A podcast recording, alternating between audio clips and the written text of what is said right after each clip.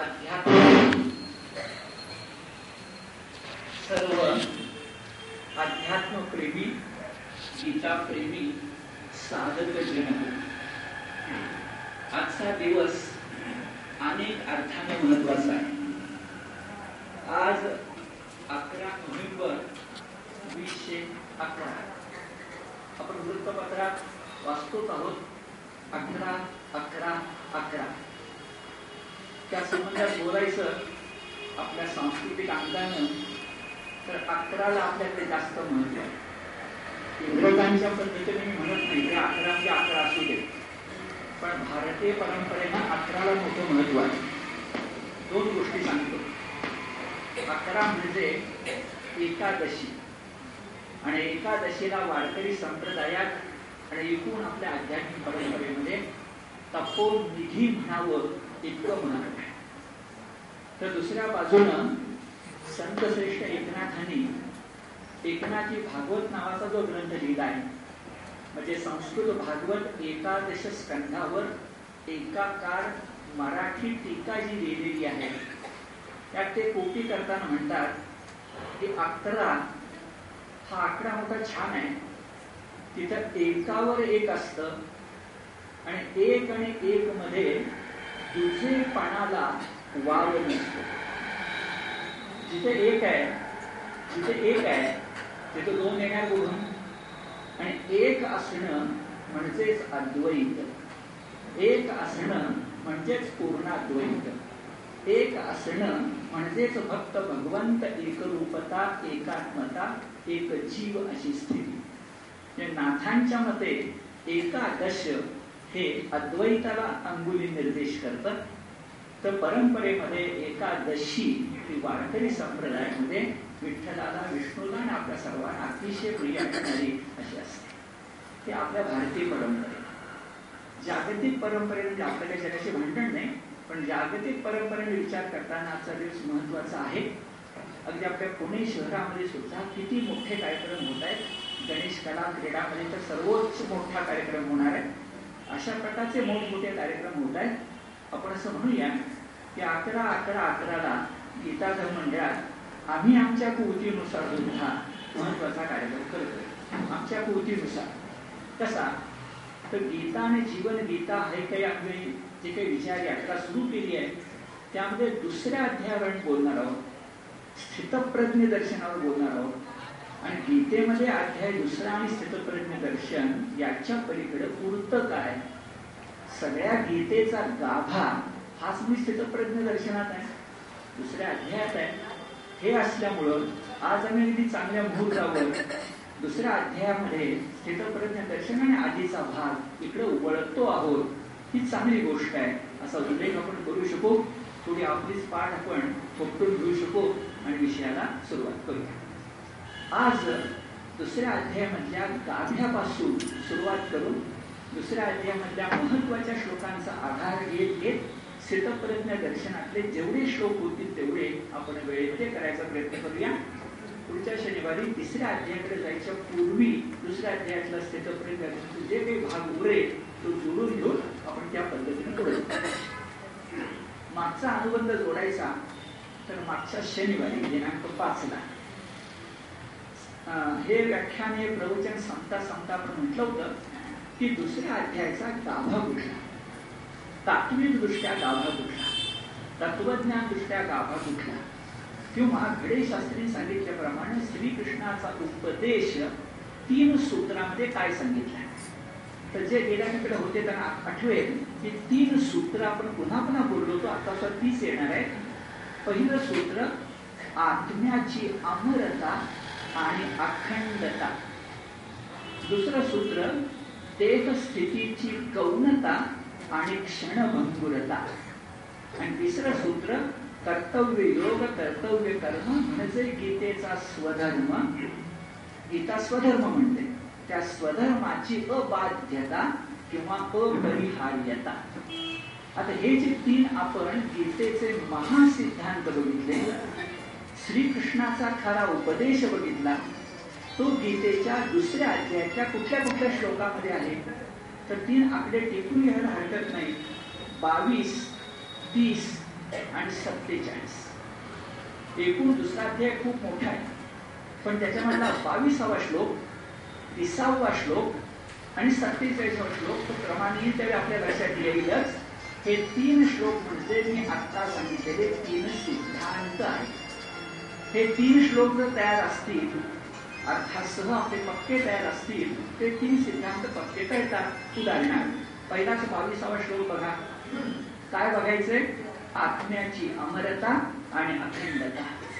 आणि मग सबंध भारतवर्षीयांना प्रिय असणारा श्लोक आपल्या सगळ्यांना माहिती असणारा श्लोक तो म्हणजे वासांसी जीर्णाने यथा विहाय नवानी गृह्णाती नरो पराणी तथा शरीराणि विहाय जीर्णान अन्यानि संयाति नवानि देही। देही जो असतो तो वस्त्रांतर जितक्या सहजतेनं करावं तितक्या सहजतेनं देहांतर करतो. हे शब्द लक्षात घ्यायला पाहिजे. वस्त्रांतर. किती सहजपणे आपण फाटका कपडा टाकून देतो. हा थोडा मोह असतो त्या कपड्याबद्दल पण तो मोह आपण टाळतो आणि कपडा टाकतो. मग कपडा जितक्या सहजतेने टाकतो तितक्या सहजतेने देह सुद्धा टाकता आला पाहिजे. कारण देह खरा नाहीये देहातला देही खरा आहे. तिथे शब्द काय बघा? अन्यानी संयाती नवानी देही. देहे नाम आहे. देहात राहणारा जो नवपुरामध्ये राहणारा जो तो देही. तो देही संयाती सहजपर्यंत जातो. नवानी वस्त्राणी. नव्या वस्त्राकडे जाणं काही कठीण नाही ही गोष्ट महत्वाची. भगवत भगवद्गीता हे सुंदर काव्य आहे. प्रसन्न आहे प्रासादिक आहे. त्याच्यामध्ये उपमा दृष्टांत फार नाहीये. उद्या स्थितप्र उद्या म्हणजे आज आणि नंतर स्थितप्रज्ञ बघू त्या सबंध स्थितप्रज्ञाच्या अठरा श्लोकामध्ये केवळ तीन दृष्टांत आहेत. नावेचा असेल समुद्राचा असेल कासवाचा असेल. कमी आहे. पण जे काही चांगले दृष्टांत आहेत आणि उपमा दृष्टांत जरा मिसळतात एकमेकांमध्ये गीतेत त्याचं उत्तम उदाहरण म्हणजे वस्त्र. या श्लोकात वस्त्राचा जो उल्लेख आलाय ना वस्त्राचं उदाहरणच मुळे अप्रतिम आहे असं मी म्हणेन. श्लोक बोलायला नको ज्या सांगायला नको आपल्या सगळ्यांना माहिती आहे. वासांशी जीर्णानी यथा विहाय नवानी गृहणाची नरोपराणी आपल्याकडे गीता ही महाकवींच्या पर्यंत झिरपत कशी येते त्याची अनेक उदाहरणे असे मराठीचे वाल्मिकी म्हणावे ते गदी माडगुळकर. तर गदी माडगुळकरांच्या त्या कवितेमध्ये गीताच आलेली आहे. आपल्या सगळ्यांच्या गदिमांचं गीत माहिती आहे. एक धागा सुखाचा शंभर दाखे दुःखाचे जरतारी हे वस्त्र मानवा तुझिया आयुष्याचे. हे तेच वस्त्र आहे गीतेतलं. पण त्याची एक ओळ फार सुंदर आहे. तिथं खरं गीतेचा गीतार्थ आहे. वस्त्रासाठी करीसी नाटक तीन प्रवेशांचे ही खरी गीत आहे. वस्त्राचं उदाहरण गीतेत ना आलंय पण मराठीचा वाल्मिकी बरोबर त्या मर्मावर बोट ठेवतो की आमचं नाटक चाललंय. तीन प्रवेशांचं चाललंय बाल तारुण्य आणि प्रौढत्व आणि सगळं चाललंय ते वस्त्रासाठी चाललंय देहासाठी चाललंय. देहास कपड्यासाठी कैसी नाटक तीन प्रवेशांचे हे सहजपणे आपल्या लक्षामध्ये येऊन जातं. गीता झिरपते ती अशी. पण मूळ मुद्दा देही. तो देही देहात राहतो आत्म्याची अमरता आणि अखंडता. त्या देहीला विसरायचं नाही. देहीला विसरायचं नाही ते आपल्या अनेक संतांनी सांगितलं. मी ज्याचा जास्त अभ्यास केला पीएचडी साठी संत एकनाथ. एकनाथांचे दोन उदाहरण सांग. एकनाथ म्हणतात अरे या जगात तू आलायस ना तो एखाद्या यात्रेकरू सारखा आलायस.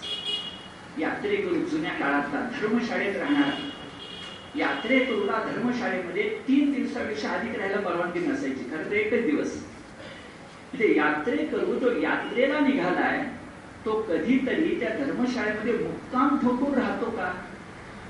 दुसरं तरी उदाहरण केले अंगणामध्ये पक्षी येतात दाणे टिकतात आणि उडून जातात. अंगणामध्ये पक्षी बसून राहिले असं कधी घडतं मग पक्षी जसे अंगणातून उडून जातात? यात्रेकडून ज्याप्रमाणे व्यक्तिकाकडे म्हणजे यात्रेकडे आपली पावलं वळवतात तसं जीवनाच्या रंगभूमीवर सुद्धा आपण एक यात्रेकरू तरी आहोत नाहीतर पक्षी तरी आहोत. मुक्काम ठरलाय त्या ठरलेल्या मुक्कामात आनंदानं देवाचं कार्य करायचं भक्ती कार्य करायचं आणि शांतपणे निघून जायचं. कारण देवीला माहिती आहे की देह मोठा नाहीये आत्म्याची अमरता आणि अखंड. आता असेच विषय नंतर ती सूत्र येत जातील क्रमाने आत्म्याची अमरता आणि अखंडता पुढे मी विधान करणार आहे की आत्म्याचा शोध हा भारतीयांचा शोध आहे. हे आमच्या ऋषीच्या प्रज्ञा प्रतिभेचं गगन चुंबी टोक आहे. म्हणजे कांचनगंगा गौरी शंकर सारखं म्हणजे थोड्या वेळानं बोलतो आता वेळ घालवत नाही पण आत्म्याच्या कल्पनेकडे आत्म्याच्या अमरते अखंड जाताना इथे किती सुंदर सांगितलंय बघा. अरे बाबा देह जातो. आता सांगितलं देहांतर वस्त्रांतर भाषांतर देशांतर. अंतर पडेल. पण आत्म्यात अंतर नाही. अखंड आणि अमरता. आणि हे सांगताना पण सुंदर श्लोक येतो नैनन छिंदंती शस्त्राणी नैनन दहती पावका न चैनन किलेद्यंत्याप्यो न शोषयती मारुता. त्या ठिकाणी आत्म्याला काय करायला लागत नाही ते सांगितले तर चार क्रिया आहेत. आणि त्या चार क्रिया जगात सगळ्यांना अटळ आहे अटळ नाहीत फक्त आत्म्याला म्हणून आत्मा वेगळा आहे. देहाला ते आहे देहीला नाही. सगळ्यांना आहेत पण आत्म्याला नाही. कोणत्या चार क्रिया आहेत बरं? तरी आत्म्याला शस्त्र तोडत नाही अग्नी जाळत नाही पाणी भिजवत नाही आणि वायू सुकवत नाही. गीता फार वस्तुनिष्ठ आहे ना या चार क्रिया सगळ्यांना आहेत. जाळणं बोलणं तोडणं भिजवणं सुकवणं हे सगळ्या सगळ्यांना आहे आहेच. फक्त आत्म्याला नाही म्हणून नैनन चिन्नंती शस्त्राणी नैनन दहती पावका हे येतं. आणि तो फार महत्त्वाचे. मी तर विधान असं करेन की आपल्या सगळ्या भारतीयांच्या मर्मबंधातली ठेव. मर्मबंध म्हणजे बोलले सगळ्या भारतीयांच्या मर्मबंधातली ठेव कोणती विचारलं? तर श्लोक क्रमांक आताचा बावीस श्लोक क्रमांक तेवीस नैनन चिन्नंती शस्त्राणी आणि थोड्या वेळा येणार आहे तो सत्तावीस. जे बावीस तेवीस आणि सत्तावीस हे तीन श्लोक दुसऱ्या अध्यायातले महत्त्वाचे नव्हे. भारतीयांच्या हृदयातली ठेव भारतीय म्हटलं की हे येणार आणि हे आहे म्हणून आमचं भारतीयत्व आहे. नाहीतर आमचं हरवलं असतं भारतीयत्व. आत्मा कसा तर चारही क्रिया आता सांगितलेल्या व्यर्थ आहे गीता आणखी तपशीलवार पुढच्या श्लोकातून सांगते बाबा चारच क्रिया नव्हे. तोडणे भिजवणे शिकवणे एवढंच नव्हे. आणखी बघा काय आहे? अच्छेद्य. पुढच्या श्लोकाचे शब्द सांगतो मी. अच्छेद्य अयम अदाय्य अयम अक्लेद्य अयम अशोच्य. आणि वरच घ्यायचं तर अयम अशोच्य आणि शोष्य अशोच्य म्हणजे ज्याच्याबद्दल शोक करायचं कारण नाही आणि अशोष्य षटकोनातला श अशोष्य म्हणजे तो सुकवला जात नाही वरचा संदर्भ त्याच्याबद्दल गोंधळ होतो अशोच्य वेगळं अशोष्य वेगळं. पण आत्मा तोच आहे. आत्म्याला कुठली कुठली कुठली गोष्ट लागत नाही. आणि गीता एक अत्यंत महत्वाचं विधान करते. आपण सगळ्यांनी ठामपणे ते जगाला सांगितलं पाहिजे. त्याची ओळ बघा. नित्य सर्वगत स्थाणू अचलोयम सनातना हा आत्मा स्थाणू म्हणजे खांबासारखा स्थिर आहे. अचल म्हणजे मेरू पर्वतासारखा आहे. जो कधी हलत नाही. आणि त्याही पेक्षा हा आत्मा सनातन आहे. आपण गीता धर्मकाची मंडळी सगळी मंडळी एका नीट लक्षामध्ये घेऊया की सनातन या संस्कृत शब्दाचा अर्थ शाश्वत असा आहे. कुठलाही शब्दकोश काढला तर सनातन शब्दाचा अर्थ शाश्वत आणि शाश्वतच आहे. सनातन आणि सनातनी म्हणजे कर्मठ सनातनी सनातनी म्हणजे पुरसटलेले सनातन सनातनी म्हणजे हिंदुर्माचं डब्द करायला निघालेले. असं म्हणणारी माणसं वेड्यासारखं बोलत आहेत हे लक्षामध्ये घ्या. ठामपणे सांगितलं पाहिजे की सनातन शब्दाचा अर्थ शाश्वत आहेच. इथं येतो. आत्मा कसा? स्थाणू अचलोयम सनातन. तर तो सनातन आहे तो शाश्वत आहे. आणि शाश्वत म्हणजे आत्ताच. आत्म्याची अमरता आणि अखंडता. शाश्वत म्हणजे काय? क्षणबंधू. देह आहे ना आपला. शाश्वत म्हणजे काय? कायमच. आमचा धर्म आमची गीता आमचा गीता धर्म आम्ही मानतो तो आत्मा अचलोयम सनातना. तो शाश्वत आहे हे ठामपणे आम्ही सांगतो आत्म्याची अमरता आणि अखंडता आता याच भूमिकेतून भगवंतानं गीतेमध्ये एका पाठोपाठ एक चार वेळेला सांगितलंय की अरे आत्मा जर अमर आणि अखंड आहे देही जर अमर आणि अखंड आहे देही बरोबर देहाची जोडी जी येते ती फक्त अमर नाहीये. तर देहीनं देहाबद्दल माणसानं वस्त्राबद्दल कशाला चिंता करायची? शब्द बघा ना त्वम शोचितु मरसी शोचितुम मगाचा अशोच शब्द होता. शोच म्हणजे शोक. ना त्वम शोचितु मरसी अरे तुला शोक करायचं कारणच नाही. किती वेळा सांगितलं? पाठोपाठ बघा आपण शब्दाला अनेकाने गीता कंठस्थ आहे. एका पाठोपाठ चार वेळेला सांगितलं. आपल्या भारतीय परंपरेमध्ये एखादी गोष्ट तीन तास सांगितली की भजन बसते. साधा लिलाव करताना सुद्धा एक वार दोन वार तीन वार की लिलाव संपला. तिथे त्रिवार नाही चतुर्वार. काय पाहिजे आणखी? अधिकस्य अधिकम फलम. चार वेळा भगवंत ठाम आश्वासन देत आहे की मी तुला सांगतो आत्मा अमर आणि अखंड आहे काळजी करू नकोस. शब्द बघा पुढे पुढच्या म्हणजे पंचवीस श्लोकामध्ये म्हणतंय हा आत्मा कसा? कसा? अयम अव्यक्त. अयम अचिंत्य. अयम अविकार्य.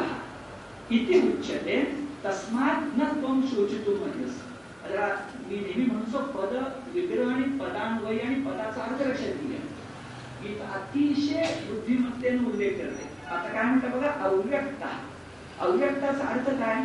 अविकारी पण अविकारी म्हणता व्यक्त शब्द घ्या व्यक्त म्हणजे डोळ्याला दिसणार. मला गणेश शास्त्रींचं तैलचित्र डोळ्याला दिसतंय कारण ते व्यक्त आहे. आत्मा कसा आहे? अव्यक्त आहे. म्हणजे माझ्या इंद्रियांना तो गोचर नाही.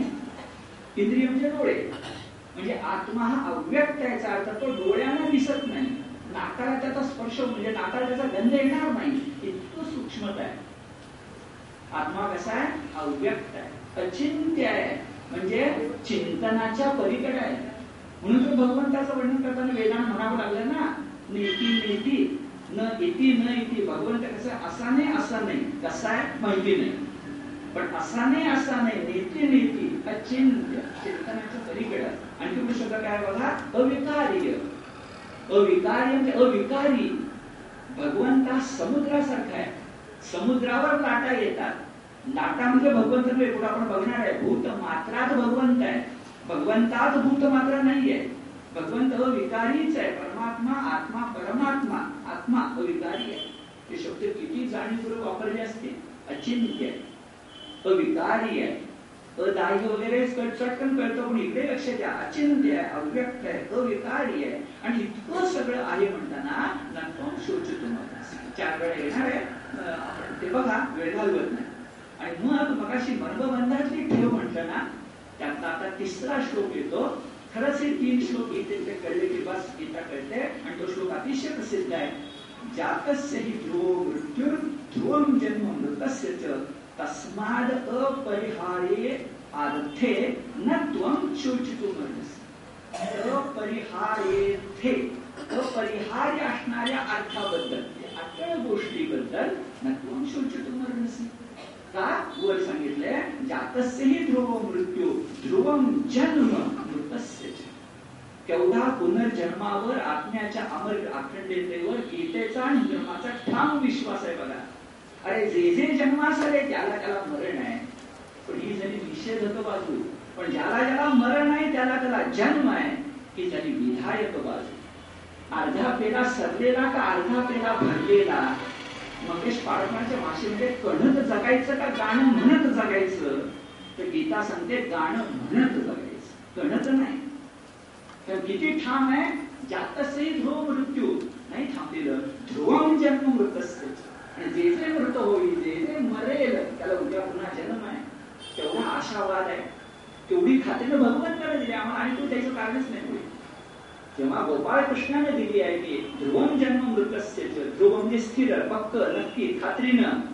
ते समजून घ्या म्हणून मर्म बंधाची ठेव असं म्हणतो. लगेच भगवंत तुला सांगतात बाबा काळजी करू नकोस. ह्या जगात जेवढी किंवा भूत मात्र तरी दिसतात ना ती मुळात अव्यक्त होती. पुन्हा अव्यक्त होणार आहे. प्रारंभी अव्यक्त शेवटी अव्यक्त मध्ये फक्त व्यक्त आहेत. मध्ये फक्त व्यक्त आहे त्याची एवढी काळजी कशाला रंगभूमीचं उदाहरण घ्यायचं तर रंगभूमीच्या रंगभूमीवर राजा म्हणून जो येतो तो रंगभूमीवर राजा असतो. विंगेतून येताना म्हणजे विंगेत असताना राजा नसतो विंगेत गेल्यानंतर राजा नसतो. तिथं अव्यक्त असतो. रंगमंचावर मात्र तो राजा म्हणून व्यक्त असतो तर आम्ही मुजरा करतो. तसं भूत मात्र या जगा रंगभूमीवर जन्मास आल्यानंतर जन्मास आलाय तो पर्यंत त्याचं कौतुक आहे आणि त्या कौतुकाने जगत पुन्हा सांगतो? गीता किंवा मी अभ्यास करतो वारकरी संप्रदाय कुणालाही सुतकी जगायला सांगत नाही. सुतक पाळल्याला जगायला सांगत नाही. आनंदानं जगायला सांगते. आणि संत पुढे येते जीवन गीतेवर बोलताना. अरे जग जग विलास आहे ऍक्च्युली विलास आहे. आनंदाची गोष्ट आहे दुःखाची गोष्ट कोण लागून गेली. हा एक मात्र खरं देवाने जेवढी भूमिका दिली आहे राजाची भूमिकाच आहे ना? अगर माहितीये मोठे नट होते पोस्टमॅन म्हणजे पोस्टमन पोस्टमनचं दीड दोन मिनिटं त्यांनी काम केलं पण रंगमंचावर नुसतं पोस्टमॅन असं कार्ड फेकलं आणि टाळी गेली. ते अभिनय काय असतो हा दीड मिनिटामध्ये सुद्धा दाखवता येईल. तर जगाच्या रंगभूमीवर आल्यानंतर कशी भूमिका पार पाडायची हे आपल्यावर अवलंबून आहे ना. म्हणून श्लोक बघा. अव्यक्तादीन भूतानी व्यक्त मध्यानी भारत अव्यक्त निधनानी एव तत्र का परिवेदना? तसे शब्द आहे चुकून परिवेदना म्हणतो मी परिदेवना. जे चूक सांगायला म्हणून गेलो चूकच केली. परिदेवना आहे आपण पटकन चुकून परिवेदना म्हणतो कारण वेदना शब्द जास्तच माणसाला माहिती आहे. पण नाही आहे ती वेदना ती देवना आहे. आता तो कसे पण परिदेवना हा शब्द दुःख कशाला? परिदेवना परिवेदना शब्द त्या ठिकाणी नाही. म्हणजे लक्षात ठेवायला व्यक्त मध्याने भारत मला वाटतं भारत म्हणून कृष्णानं अर्जुनाला नव्हे तुम्हाला मला सुद्धा साथ घातली आहे. हे भारत वर्षातल्या लोकांमध्ये भारत व्यक्त मध्याने आणि मध्य तेवढा लक्षात घे तो व्यक्त आहे. तो पुन्हा ज्ञानदेवांच्या भाषेत बोलायचं तर चितविलासवाद समुद्रावरचा नाट आहे. सूर्याचे किरण आहे. रत्नाची प्रभा आहे. चंद्राचे किरण आहे गुळाची बुडी आहे. ती जितकी शाश्वत आहे तितकं जगही शाश्वत याच्याला खोटं म्हणायचं? चित्त विलासवाद व्यक्त मंथाने भारत अशी गोष्ट म्हणून ते सांगतो आता मला समजता जुळून गेली. थोडाच विचार करा. आत्म्याची कल्पना ही जगात अनेक धर्मामध्ये नाहीये. ती व्याख्यान संपल्यानंतर काही चर्चा होते आणि काही माणसं मला प्रश्न विचारतात तर मला खूप आनंद वाटतो की ज्या माणसं विचार करतात. तर आत्मा पुनर्जन्म हे म्हणजे खरंच अन्य धर्मामध्ये नाहीये. आता कुठल्याही आणि कुठल्या त्यांचे मोजदच करत नाहीये. पण हिंदू धर्मामध्ये आत्मा हिंदू धर्मामध्ये पुनर्जन्म आहे. म्हणजे आत्मा आहे म्हणून पुनर्जन्म आहे. माझ्या मनात विचार येतो की वेद वाङ्मयाच्या कालखंडामध्ये त्यापेक्षा उपनिषदांच्या कालखंडामध्ये कारण वेदामध्ये उपासना परवा आपण लिहून घेतलं ना. वेदामध्ये उपासना आहे. आणि वेदांत म्हणजे वेदाच्या अंती जी उपनिषद येतात त्याच्यामध्ये आत्मज्ञान आहे. आत्मेची कल्पना वेदाच्या अंतर्गत असणाऱ्या उपनिषदात आहे त्या अर्थानं वेदात आहे त्या अर्थानं वेदांत. पण ते उपनिषदात. ही आत्म्याची कल्पना आत्मनची कल्पना सगळ्या जगाच्या मागे एक शाश्वत तत्व आहे ते आहे म्हणून जग पुन्हा पुन्हा निर्माण होतं नष्ट झालं तरी पुन्हा निर्माण होते ज्यांना सुचलं त्याला त्यांनी परमात्मा म्हटलं आपण परमेश्वर म्हटलं कुणी नियती म्हणेल कुणी निसर्ग म्हणेल कुणी दैव म्हणेल काय म्हणायचं ते म्हणू दे पण सगळ्या फुलांच्या माळेच्या मागे एक सूत्र आहे आणि माझं कपिल मुनीच्या सांख्य तत्वज्ञानामध्ये त्याला प्रेरक कोणी नव्हता प्रकृती फक्त होती तसं नाहीये. प्रकृतीच्या मागे कोणीतरी प्रेरक आहे तो आत्मन आहे. हे ज्या ऋषींना सुचलं आपल्या पाच हजार वर्षापूर्वी हे सगळे ऋषी आहेत. वसिष्ठ असतील विश्वामित्र असतील अंगिरस असतील जे सगळे ऋषी माहिती आहेत. ते आपण त्या ऋषीबरोबर व्याख्यानमालाच घेतो काही हे सगळे ऋषी जर आपण लक्षामध्ये घेतलं त्या ऋषींना कौतुक वाटतं त्यांच्याबद्दल की त्यांच्या प्रज्ञा पृथ्वीची उत्तुंग झेप आहे. जे माझी बोले म्हटलं ते हिमालय कांचनगंगा गौरी शंकर तसे आमच्या यांची उत्तुंग झेप आहे. त्या त्यांना अनेक प्रश्न सुटले. जगाचे अनेक कोडी सुटले. एक कबूल करतो सगळी सुटली नाहीये. कारण तो भगवंत एवढा हुशार आहे की त्यांच्या जितकी इतकी कोडी घातली की ती भगवंताला सुटतात. अगदी भगवंताची विश्वसित असणाऱ्या वेदांनाही सुचत नाही. आणि भगवंताच्या मुखातून आल्या गीतेलाही सुटत नाही. कारण भगवंतच भगवंत आहे. ते असू दे पण बरीचशी सुटतात. तर आत्मेची कल्पना अत्यंत महत्वाची आता पुढचा महत्त्वाचा मुद्दा. हा आत्मा जो आमच्या ऋषींना कळला त्या आत्म्याचा अनुभव घ्या देहीचा अनुभव घ्या माग म्हणतात असं आपणास चिमोटा काढला तेने जीव कासावीस झाला. आपणावर दुसऱ्याला ओळखीत जावे तसं दुसऱ्याचं दुःख समजून घ्या की स्वतःच दुःख समजेल मी विधान करताना मोकळं बोलतो आत्मा हा स्वसंवेद्य आहे. आपणहून त्याची अनुभूती घ्यायला पाहिजे. तो गणितानं आणि शब्दाने सांगता येत नाही. हे गीता सांगते गीता म्हणजे बघा पुढच्या एकोणतीसाव्या श्लोकामध्ये आत्म्याचा उल्लेख झाला की माणसं आश्चर्यानं पाहतात. आश्चर्यवत पश्चिती कश्चिदेन कोणी आश्चर्यानं पाहतात. कोणी आश्चर्याने त्याच्याबद्दल बोलतात. कोणी आश्चर्याने त्याच्याबद्दल ऐकतात. श्रोणोती हे कळतं. पण तुझं फार महत्वाचं आहे. आणि ऐकून सुद्धा नवेदन पश्चित पण एवढं ऐकून पाहून बोलून सुद्धा तो कळत मात्र कोणालाच नाही. हे त्या श्लोकाचं मर्म आहे न वेद वेद म्हणजे जाणणे वेद धातू आहे जाणणे वेद जाणतातच ज्ञानाचा साठाच आहे. आणि आता सांगितलं वेदानाही परमेश्वर काढलेले नाही म्हणून तर नेती नेती म्हणाले ना. म्हणजे आश्चर्यच. आत्मा आश्चर्य आहे. पाहणं बोलणं ऐकणं नव्हे जाणणं. जाणणं ही गोष्ट सुद्धा आश्चर्यकारक आहे. ते आश्चर्य जमायला पाहिजे. असेल तर भगवंताचं बोध धरलं पाहिजे भक्तीचं साह्य घेतलं पाहिजे. आणि हे सांगताना ज्ञानदेव पहिल्या उभीच काय म्हणतात ते आपल्याला कळतं ओम नमोजी आद्या वेद प्रतिपाद्या जय जय स्वसंवेद्या आत्मरूपा. इथे गीता पाझरले बघा. आत्मरूप कसं असतं? स्वसंवेद्य. स्वतः स्वतः जाण. तुला कळलं तर कळलं नाही तर सोडून ते असं रक्त पुसणं बक्षीस म्हणून नाही देत. नव्हे समजावून सांगता येत नाही. मला खरंच एक कौतुक वाटतं. सगळे प्रयत्न आमचे शेवटी थांबतात की मर्यादा ऋषी मान्य करतात. आता ज्यांच्या प्रज्ञा प्रतिमेची झेप एवढी उंच आहे त्यांनी म्हटलं तुम्ही आम्हाला कळला देव म्हटलं असतं पण खोटं नाही बोलत आहे. की माझं फार प्रामाणिक आहे. म्हणून ते म्हणतात नाही आम्हाला कळतंय बरचस कळतंय पण स्वसंवेद. जय जय स्वसंवेद या आत्मरूपा त्याही खासपणे सांगतो आणि मग आत्मा किती मोठा तर महत्त्वाचा श्लोक येतो देही नित्यमवध्योयम देहे सर्वस्य भारत तस्मात सर्वानी भूतानी. आता चौथ्यांदा सांगितलं नत्वम शोची तुम्हाला कितीदा सांगू बाबा कानी कपडे उडून पण ती सख्य भक्ती आहे. ना बोलायचा कृष्णाला कंटाळा ना ऐकायचा अर्जुनाला कंटाळा. कितीदाही सांगा.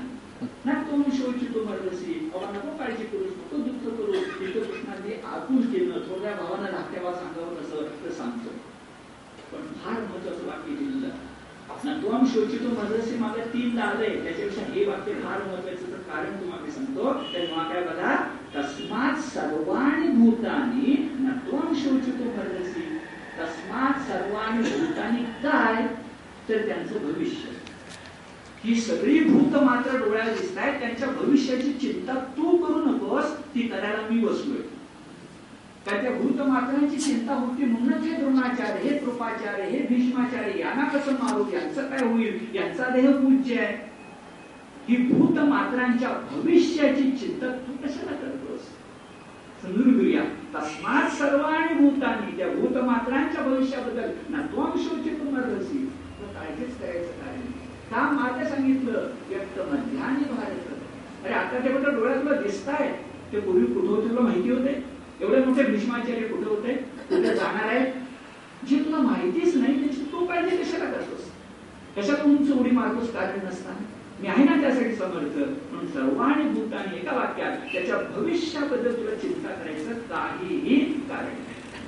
पुढे जे दहा बारा श्लोक आहेत त्या दहा बारा श्लोकात दोन मुद्दे महत्त्वाचे आहेत जे मी आपल्यासमोर ठेवणार आता आपल्या पद्धत लक्षात येईल की प्रत्येक श्लोकाबद्दल मी बोलत नाहीये. असंच आपण जीवन गीता बघू त्याच पद्धतीने हळूहळू लक्षात यायचं आहे तुमच्या जवळजवळ आठ दहा श्लोकांच्या मध्ये दोन महत्त्वाचे मुद्दे मी सांगणार श्लोकांचा आधार घेऊन सांगणार एक महत्त्वाचा मुद्दा असा की भगवंत अर्जुनाला सांगतायत बाबा तुला मी युद्ध करायला सांगतोय. ते क्षत्रिय म्हणून युद्ध करायला सांगत नाहीये तर धर्म्य युद्ध करायला सांगतो जे क्षत्रियांना करायचंच असतं पण बाकीची युद्ध वेगळी. आताच युद्ध वेगळं. कौरव पांडवांचं हे युद्ध धर्मीय युद्ध मुद्दा युद्ध. आणि आपण खरं आपल्या बोलण्यासह ठेवलं पाहिजे त्याचं धर्मयुद्ध धर्मयुद्ध म्हटलं तर त्याला बरेच वेगवेगळे संदर्भ आहेत त्यात न गेलं बरं. धर्म्य युद्ध म्हटलं की ते सगळे संदर्भ गळून पडतात धर्म युद्ध नाही. धर्मासाठी रिलिजन आमच्या धर्माच्या प्रसारासाठी प्रचारासाठी युद्ध नाही. धर्माच्या प्रचारासाठी युद्ध हे शब्द म्हणजे विसंगत आहेत एकमेकाशी. धर्माचा प्रसार तलवारीच्या टोकावर करायचा नसतो. आत्म्याच्या ओंकारावर करायचा असतो हुंकारावर करायचा असतो. आणि तो केलाय. ग्रंथ भारत काय आहे आमचा? मुद्दा असा की धर्म्य युद्ध हे महत्वाचं आणि पुढचा मुद्दा येणार आहे की तुला स्वर्ग मिळेल असं म्हटलंय भगवंतांनी ते स्वर्ग कुठला? ते थोड्या वेळाने येईल. कारण स्वर्गाचा विरोध आहे बघूया थोड्या वेळाने. आणि धर्म्य युद्ध कसं बघा? एकतीसव्या श्लोकामध्ये स्पष्टपणे म्हणते स्वधर्म अपि चावेक्ष्य न विकंपितुम अर्हसि धर्म्याधी युद्धात श्रेय अन्य क्षत्रियस्य न विद्यते। धर्म युद्धा धर्म धर्म्य युद्धापेक्षा क्षत्रियाला अन्य श्रेय न विद्यते। तुझं क्षत्रिय असेल क्षात्र धर्म जर पाळत असशील तर धर्म युद्ध धर्म्य युद्ध याच्या पलीकडे तुला कर्तव्यच नाही. अरे राजा म्हणायचं आणि प्रजेचं रक्षण करत नाही.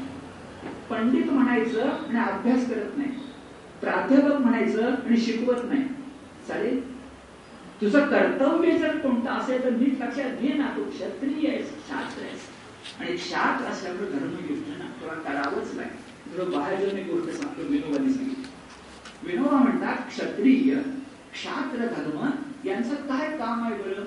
तर त्यांनी थोडा जरा मोठ्या शब्द वापरलाय आर्त प्राण. आर्त म्हणजे दुःखी प्राण म्हणजे वाचवणे. आपल्याकडे जे काही चातुर्वर्ण मर्या सिस्टम गृहधर्म विभाग अशा आलं त्या क्षत्रियाचं काम काय? जो दुःखीत आहे पीडित आहे त्याचं रक्षण करायचं. त्राण असा शब्द आहे. त्राण उरलं म्हणतो बघा त्या त्राण उरवायचं. या त्राण करायचं. क्षत्रियाचं कामच होईल त्राण आर्ताचं त्राण करायचं. पण विनोबा कोणी म्हणतात बाबानो गीता मात्र फक्त क्षत्रिय अर्जुनासाठी नाही आहे तुमच्या माझ्यासाठी सुद्धा आहे. कारण अर्जुन जसा धर्म्य युद्धाला उभा होता असं आपल्याला सुद्धा जीवनाच्या कुरुक्षेत्रामध्ये धर्म्य युद्ध करावं लागतं. व्याकरणाच्या भाषेत त्याला उपलक्षणेनं असं म्हणतात. मुळात तुमचं नाही पण उपलक्षणेनं आपण सगळे क्षत्रिय आहोत. सगळे. आणि आपण सुद्धा असे धर्मक्षेत्रे कुरुक्षेत्रे उभे आहोत. मग धर्मात त्या धर्मयुद्धाच्या पलीकडे अन्य क्षत्रियस्य न विद्यते. इथं धर्मयुद्ध शब्द आला. पुढच्या श्लोकामध्ये स्पष्टपणे म्हटलंय यदृच्छ्या चोपपन्नम स्वर्गद्वार अपावृतम. इथं स्वर्गाचा उल्लेख आहे. तो नुसता बघून ठेवा पुढे जाऊन बोलतो. अरे योगा योगानं तुझ्यासाठी क्षत्रियाला धर्म्य युद्ध समोर येऊन योगा योगानं आत्म बलिदानाची संधी मिळालेली आहे. आणि योग्याला आणि वेदाला सूर्यलोक ओलांडून सुद्धा पलीकडे जाता येतं अशी आपली श्रद्धा आहे. योगा योगानं जर धर्मयुद्ध करून तुला स्वर्गाचं दार उघडं होतंय तर का थांबतोस असं कुठल्या श्लोकामध्ये म्हणते तिथं स्वर्गाचं दार म्हणजे कुठे येणार आहे? हातो वाप कापसेची स्वर्ग तिथं बोलतो जास्त तिथं बोलत नाही. पण योगा योगानं आले म्हणजे काय?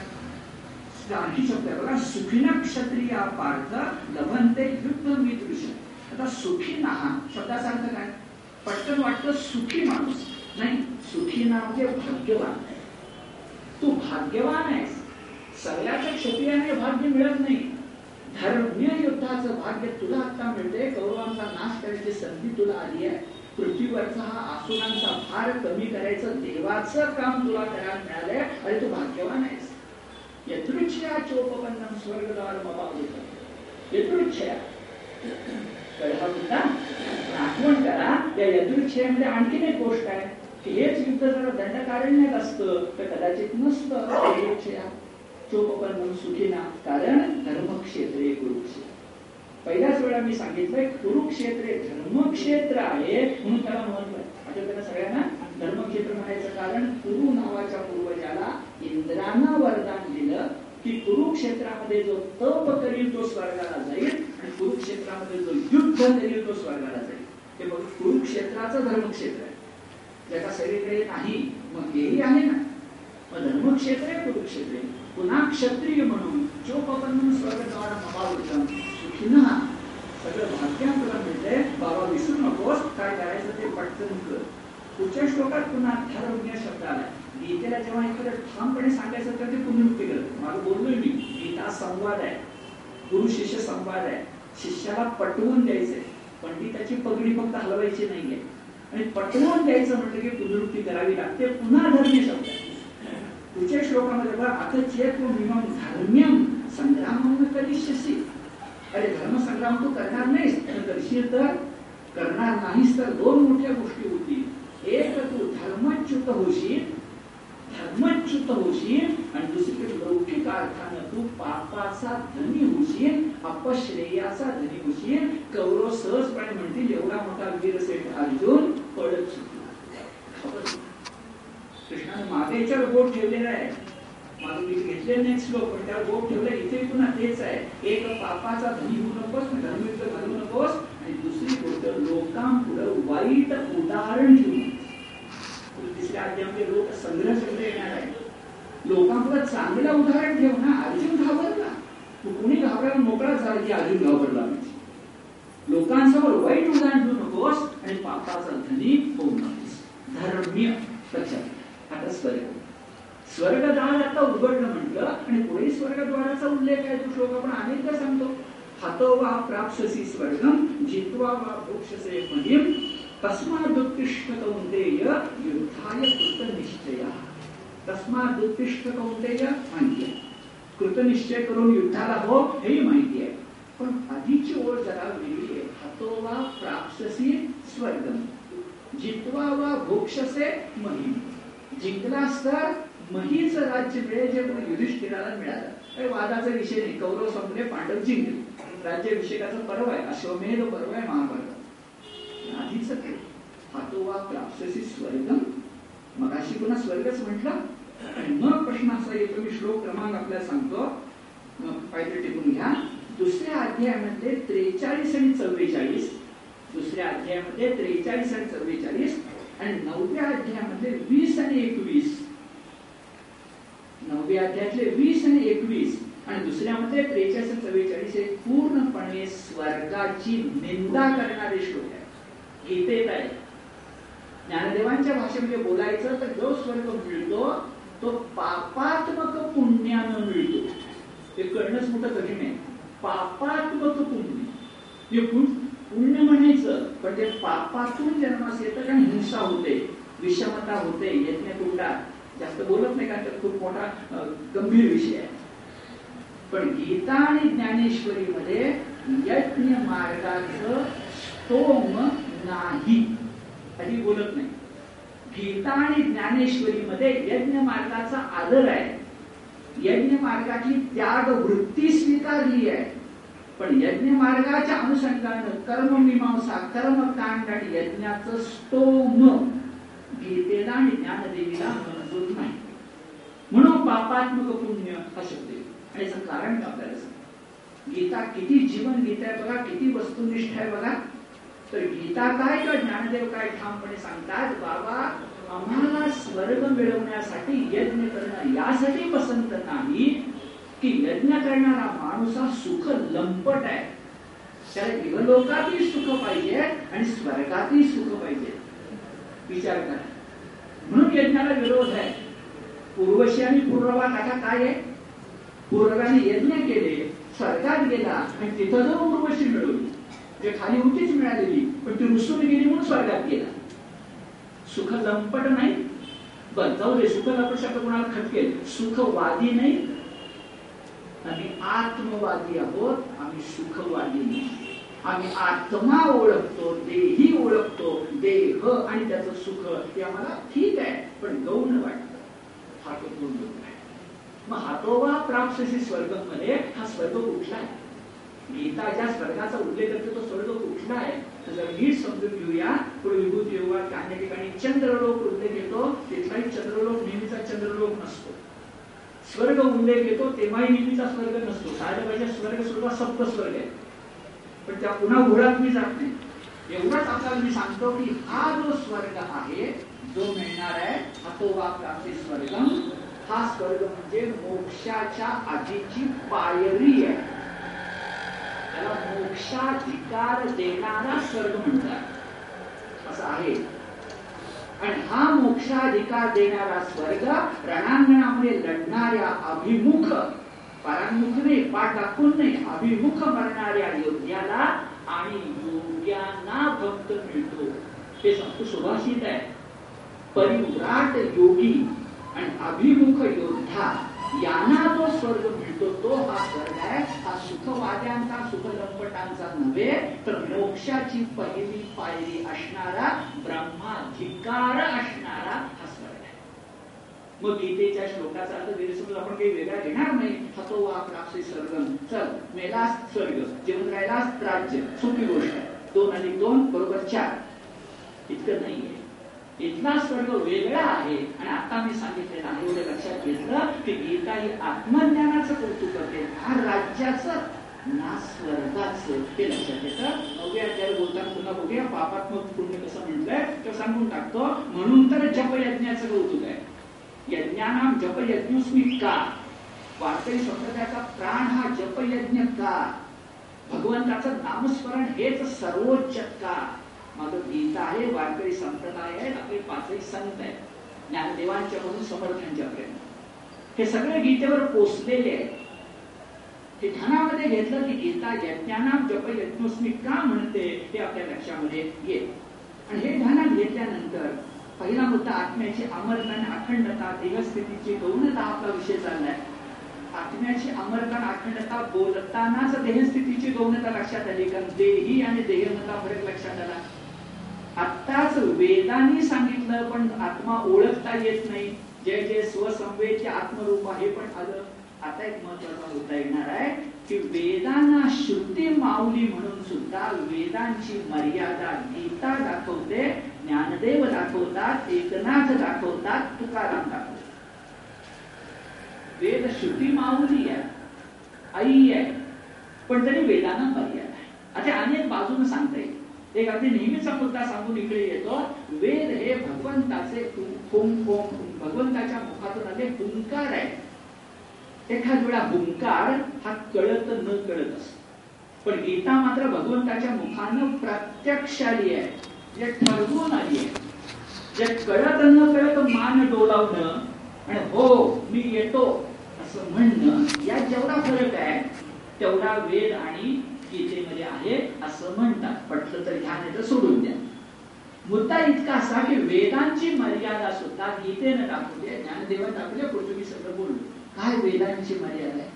तर स्पष्टपणे इथं उदाहरण म्हटलंय अरे ज्ञानवंत ज्ञान संपन्न वैदिक ज्ञान संपन्न वेदज्ञ विजानत असा ते शब्द आहे. हा विहिरी सारखा आहे. आणि बाकी सगळं अध्यात्म ज्ञान हे प्रलयाच्या पाण्यासारखं माणसांना भलयाच्या पाण्याने जगता येत नाही त्यांना विहिरीच पाणी लागतं. नदीला सुद्धा घाट बांधावे लागतात तर माणसं नदीमध्ये स्नानास उतरू शकतात. तसं वेद आहेतच श्रेष्ठ पण जलप्रलय झाल्यानंतर विहिरीला किंमत नाही. तसं आहे ते थोड्या वेळाने येणार. आणि आपण वेगळा मुद्दा आधी आहे तो घेऊन मग त्या विहिरीच्या उदाहरणाकडे जाऊ.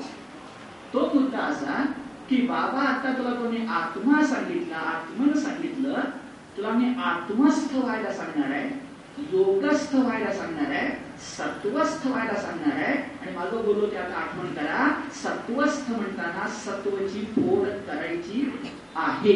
सत्व अधिक सत अधिक त्व फोड करायची आहे. आणि तीन गुण ज्या ठिकाणी आहेत सत्व रज आणि तम त्या ठिकाणी फोड करायची नाही. जिथं फोड करत नाही त्याला ब्रह्मदेव म्हणा आणि जिथं फोड करतोय त्याला ब्रह्मतत्व हे फरक लक्षात नाही. ब्रह्मदेव वंदनीय आहे. सत्वगुण वंदनीय आहे. पण ब्रह्मतत्व ब्रह्मदेवापेक्षाही वेगळं आहे. आणि ते जे सत्व म्हणजे आत्मा आहे तो त्रिगुणातल्या सत्वासारखा नाही. याच कारण सत्व गुणात सुद्धा अहंकार येतो. आणि तो अहंकार आला की संपला परमार्थातली पहिली पायरी म्हणजे अहंकार आहे. ती ओलांडायची नसेल तर अध्यात्मात जाऊच नाही तर अहंकार चालणारच नाही. आणि हे मी नाही सांगत गीते स्पष्टपणे म्हटले बघा त्रैगुण्य विषया वेदा निस्त्रैगुण्यो भवार्जुन निर्द्वंद्व नित्य सत्वस्तो निर्योग क्षेम आत्मवान. ग केतकर या मोठ्या अभ्यासकानं या श्लोकाला गीतेची किल्ली असं म्हटलेलं जे कवी केतकर आपल्या गीता खंडाचे अनेक वर्ष कार्यवाह होते. विजयशास्त्रींच्या बरोबर संस्थापक कार्य केसरीचे संपादक लोकमान्यांचे नातू प्रखर हिंदुत्वनिष्ठ पत्रकार महर्षी. ते जे कवी केतकर त्या ठिकाणी स्पष्टपणे म्हणतायत की ही किल्ली आहे. का बरं किल्ली? तर खरं सांगू त्यात सगळी विशेषण येऊन गेली. गीतेला काय सांगायचं ते सगळं त्यात येऊन गेले बघा. अगोदर वेदांची मर्यादा. त्रैगुण्य विषया वेदा निस्त्रैगुण्यो भव अर्जुन हे अर्जुन भव तू हो. निस्त्रैगुण्य त्रिगुणांच्या पलीकडं. का बरं? वेद जे असतात ना ते नाही म्हणतात ते त्रिगुणात अडकून पडतात. हे खरं. सत्व रज आणि तम हे वेदात आहेतच. आहे त्याचं कारण सांगतो. आठवतंय का बघा? ते प्रकृतीचे गुण आहे आणि प्रकृती आली की ते तीन गुण येणारच. एकवीस तत्व आठवा मी सांगितलेली. अमान्य कसं करता येईल? वास्तव आहे. ते स्वीकारावंच लागेल. पण वास्तव स्वीकारलं वास्तवाच्या पलीकडे जाऊ नको. असं काही बंधन नाहीये. निस्त्रैगुण्य भव अर्जुन.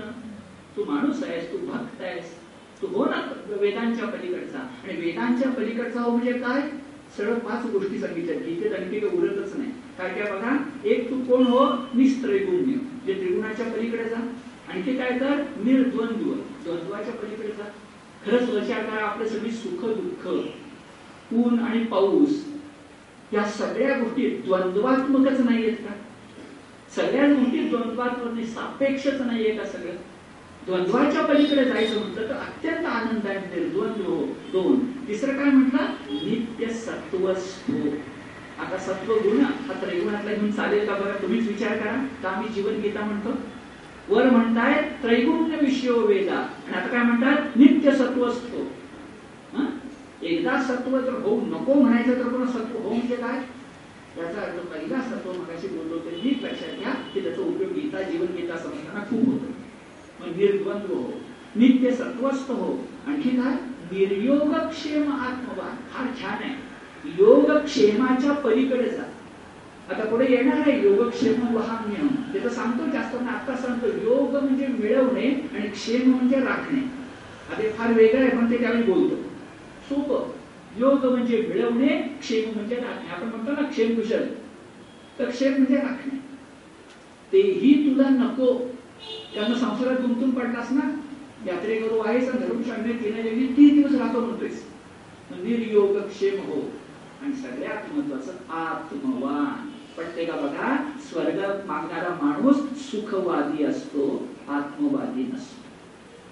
निस्त्रैगुण्यो भवार्जुन. निस्त्रैगुण्य निर्द्वंद्व नित्य सत्वस्थो निर्योगक्षेम आणि आत्मवान. पाच गोष्टी तुला जर गीतेच्या कळल्या तर केतकर म्हणतात तसं गीतेची किल्लीच कळली. किती श्लोक महत्त्वाचा आहे? आपल्या लक्षात येईल. आणि मग मगाचं उदाहरण अरे विहिरीचं कौतुक आहे विहीर आहे म्हणून तर माणसाला पाणी मिळतं. आपण विचार करा ना सगळी आपली नगर नदीच्या काठीच का बसली सिंधू संस्कृती काय आहे? मग गंगा आणि वाराणसीचं नातं काय आहे? कृष्णा कावेरी आहे म्हणून दक्षिण भारत आहे. पाणी पाहिजेच ना नदी पाहिजेच तलाव पाहिजेच विहीर पाहिजेच नाही तर माणसं जगणार कशी? अरे पण सगळीकडे प्रलय झाला की विहिरीला मर्यादा आहे. तर जेव्हा भगवंतच मिळाला जय जय स्वसंवेद्य आत्मरूपा जो झाला त्याला विजानत त्या ज्ञानी व्यक्तीच्या दृष्टीनं वेद महत्त्वाचे नाहीत मिस्त्र भवार्जुन हे खरं आहे. तो श्लोकच महत्त्वाचा आहे बघा. गीता ही अतिशय सोप्या भाषेत बोलते. सोपी उदाहरण देते. ती प्रसन्न आहे प्रासादिक आहे. यावानर्थ उदपाने सर्वतः संप्लुतोदके तावान सर्वेषु वेदेषु. ब्राह्मणस्य विजानता. पुन्हा ब्राह्मण शब्दाचा अर्थ ब्रह्मज्ञ. ब्राह्मण जाती जन्मलेला नव्हे. ब्रह्मज्ञ आहे विजानता आहे.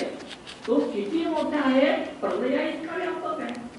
मग वेग वेद जाणणारा जो कोणी असेल ते वेद जाणण्याला उदपान शब्द उदपान आणि विहीर आहे. म्हणजे यावानर्थ उदपाने सर्वत्र संस्कृतोदके तावान सर्वेषु वेदेषु ब्राह्मणस्य विजान गद्यात असं बघा चोहीकडे सर्व जलमय झाले असतात विहिरीचे जेवढे महत्त्व कंसात काहीच नाही तेवढेच ज्ञान विज्ञान संपन्नाला ब्राह्मणस्य विजानता सर्व आता नीट ऐका कर्मकांडात्मक वेदाचे आहे. जे वेदाची मर्यादा कोणती नकोय कर्मकांडात्मक उपनिषद नकोय का? आत्मतत्व नकोय का? तर ते वेदांत आहे. श्रुती माऊली आहे. किती जाणीवपूर्वक दोष दाखवून पुन्हा गुणाचं कौतुक केलं. अपमान केलेला नाहीये. हे पटत नाही आम्हाला. आम्हाला पुढे जायचंय. आम्हाला प्रगती करायची आहे मदत करा. हीच भूमिका किती नम्र गीतेची ज्ञानदेवांची आहे. शब्द आहे कर्मकांडात्मक वेदाला विरोध. आणि अत्यंत महत्त्वाचा श्लोक येतो. आपला तिसरा जी सूत्र आहे स्वधर्माची स्वकर्माची अबाध्यता जो लोकमान्य टिळकांचा सगळ्यात आवडता श्लोक आहे गीता धर्म मंडळाचा प्राण आहे आणि तुमचा माझाही अत्यंत आवडता श्लोक असायला पाहिजे तो येतो ज्याच्यावर मी थोडं जास्त बोलणार आहे. कर्मण्येवाधिकारस्ते मा फलेषु कदाचन मा कर्मफल हेतुर्भूर माते संगोस्व कर्मणी एकदा त्या श्लोकाकडे नजर टाका. मा हा शब्द प्रयोग नकारार्थी आहे आणि किती वेळा आलाय? तीन वेळा आलाय. का आलाय ते थोड्या वेळाने मी सांगणार आहे. पण फार महत्वाचं आहे ते मा का आलंय.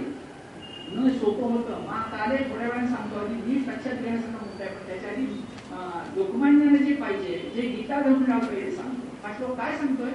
कर्मण्ये वाधिकार रस्ते मा फलेशु कदाचन मा कर्म कर्मफल हेतुर्भूर माते संगोष्ट कर्मणी याची विभागणी करूया. म्हणजे असं बघा ते कर्मणी एव अधिकार. तुझा अधिकार कशावर आहे? कर्मावर. ते कर्मणी एव अधिकार फलेशु कदाचन मा. मा म्हणजे नाही फळावर नाही. त्वम त्वम वाढूया. त्वम कर्मफल हेतु मा कर्माच्या फळाचा हेतू ठेवणारा होऊ नको हो. जे फळाची अपेक्षा करू नको हो.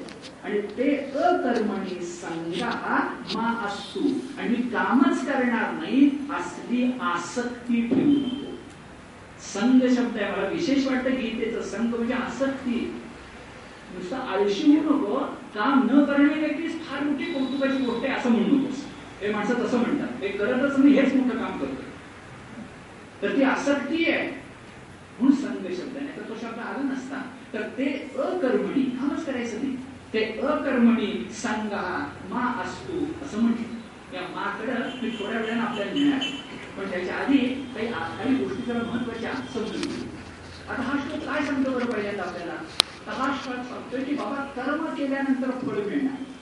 त्या मुळामुळे हिंदू तत्वज्ञानामध्ये कर्म विपाक सिद्धांत आहे. चांगलं केलंच चांगलं मिळणार. वाईट केलास वाईट मिळणार हा आहेच.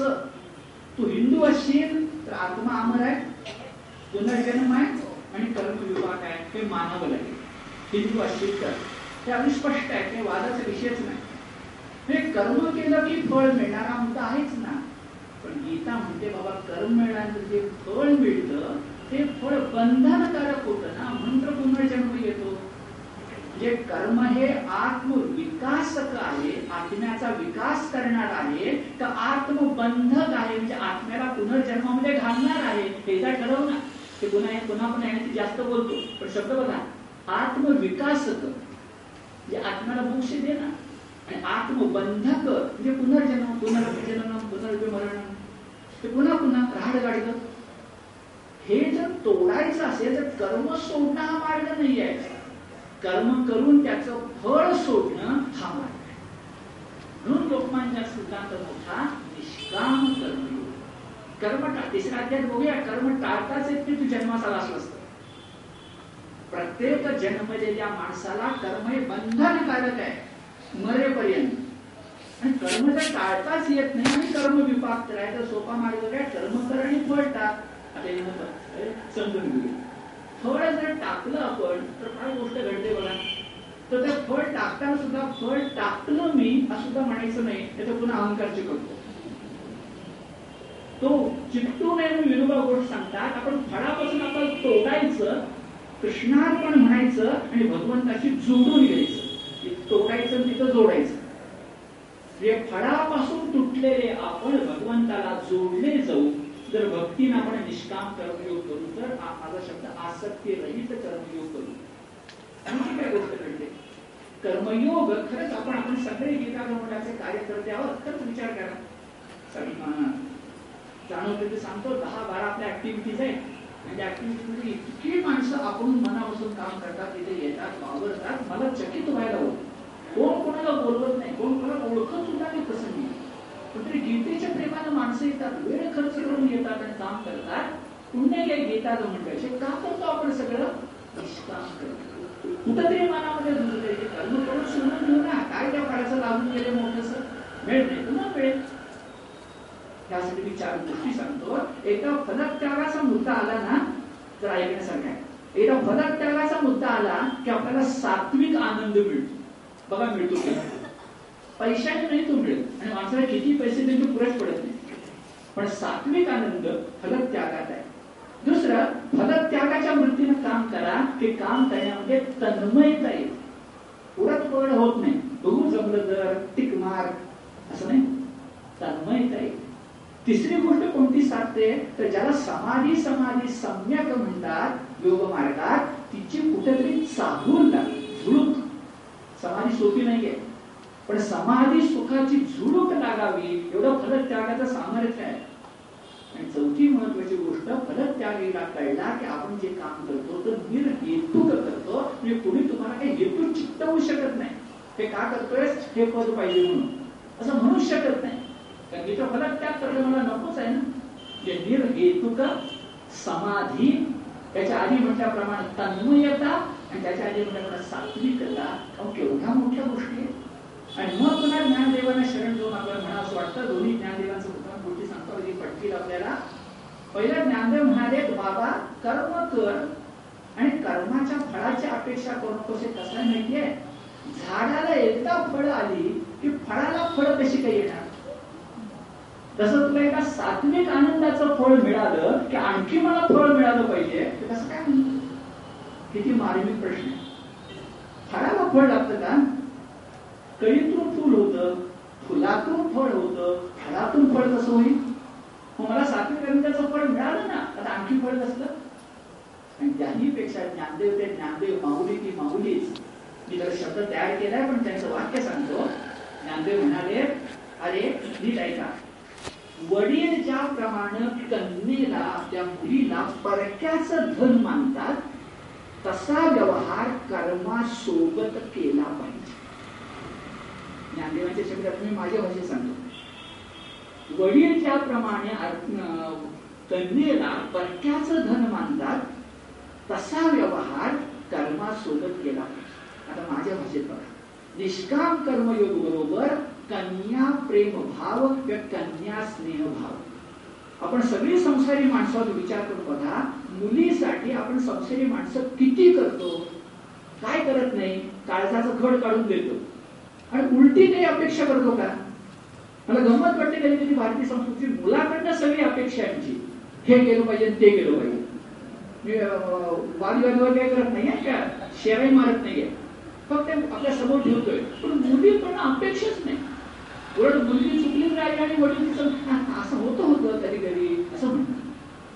मी त्यालाही काही म्हणत नाही. मला म्हणायचंय सामान्य संसारी माणूस जर कन्या प्रेम भावानं वागतो शब्द बघा कन्या प्रेम भावानं वागतो तर जरा पुढे पाऊल टाकून निष्काम कर्मयोग कठीण कसा? ज्ञानेश्वर तर तेच म्हणालेत ना कर्मासोबत व्यवहार कसा करावा? पिता ज्याप्रमाणे मुलीला परक्याच धन मानतो. ते माझं नाहीये देऊन टाकलं पाहिजे एकदा ते वाढवून दिलं पाहिजे कमी नाही करायचं. आपण कसा व्यवहार करतो बघा नाही जास्त काय बोलू. मला एक मुलगी आहे. हे सगळं लक्षामध्ये घेतल्यानंतर आपण काय व्यवहार करत असतो? तर ह्या सगळ्या व्यवहारामध्ये आपण जसे वागतो ना निष्काम कर्मयोग ते लक्षात घ्या शब्द माझा ज्ञानदेवाच्या शब्दाला धरून आणि शेवटचा त्यातला मुद्दा मग नाही सोडून दिले आता फरक त्यागाचा मुद्दा आमताना विनोबाने दोन छान उदाहरण दिले म्हणून माकडे येणार फलत्याग हा फलत्याग कुणासारखा करावा तर विनोबाने उदाहरण देऊन टाकलं एक आता कन्याभाव झाला ज्ञानेश्वरीचा विसरा तर विनोबाने उदाहरण दिलं एक कर बाबा तू तुकारामांसारखा ते दुसरं तू कुंडली असतं आता त्याचा मुद्दा असा. की कर्म करत असताना चुकायचंच नाही फळाच्या अपेक्षेनेही चुकायचं नाही फळ मिळाल्यानंतर कर्म करायचं थांबायचं नाही तर फलत्याग ना. तर फलत्यागाचा अर्थ काय? कर्म सोडायचं नाही कधी. आणि फळात अडकून पडायचं नाही. तुम्ही गाणं बघा. विभाव म्हणाले संतश्रेष्ठ तुकारामांना शिवछत्रपतींनी त्यांच्या कार्याचा आदर म्हणून एवढा मोठा नजराणा पाठवला. म्हटलं तर आपल्या भाषेत फलप्राप्ती. पण तुकारामांची फलप्राप्ती परत पाठवली. अगोदर त्याचे सुंदर आहे पण त्यातला अभंगात नसलेला आशय सांगतो. तुकोबा म्हणाले आम्ही लक्ष्मीपतीचे सेवक आहोत लक्ष्मीचे नव्हे. आपल्याला विचार आहे. त्या ते मर्म आहे. मोठे अभंग आहे. आम्ही लक्ष्मीपतीचे सेवक आहोत लक्ष्मीचे नव्हे. आणि दुसरं उदाहरण कुंडलिकाचा खरंच मागील बोललो की विठ्ठलाचा अवतार कसा झाला? कुंडलिकासाठी बाकीची काही गोष्टी बोललो. कुंडलिकाला भेटायला विठ्ठल आला ही फलप्राप्ती आहे. आता तो रुक्मिणीची समजूत काढायला आला द्वारकेहून आला गोष्टी आपण बऱ्याच रचल्यात नंतर. पण तो कुंडलिकाचा देव. कुंडलिकाने जेव्हा पहिला तुळशी हार विठ्ठलाच्या गळ्यात घातला तेव्हा वाटते संप्रदाय जन्माचा. तो कुंडलिकाचा देव आहे. आणि हा पुंडलिकाचा देव असल्यामुळं पुंडलिकाला भेटायला विठ्ठलाला ही फलप्राप्ती मानली तर विठ्ठलाची कुठं तो भक्ती करत होता? पुंडलिक तर आई वडिलांची सेवा करत होता. आणि आई वडिलांची सेवा करण्याचं कर्तव्य कर्म केल्याबद्दल जे फळ मिळालं ते फळ त्याने टाकलं. म्हणजे विठ्ठलाला थांब असं म्हटलं आणि कर्तव्य कर्म सोडलंच नाही. आई वडिलांची सेवा ह्या माझं कर्तव्य कर्म पुढे होईपर्यंत फळ ना जरा उंबरठ्यावर थांब. आणि मग तुकाराम म्हणताय कुंडलिकाबद्दल शब्द बघा कार्य प्रेमे मातलासी.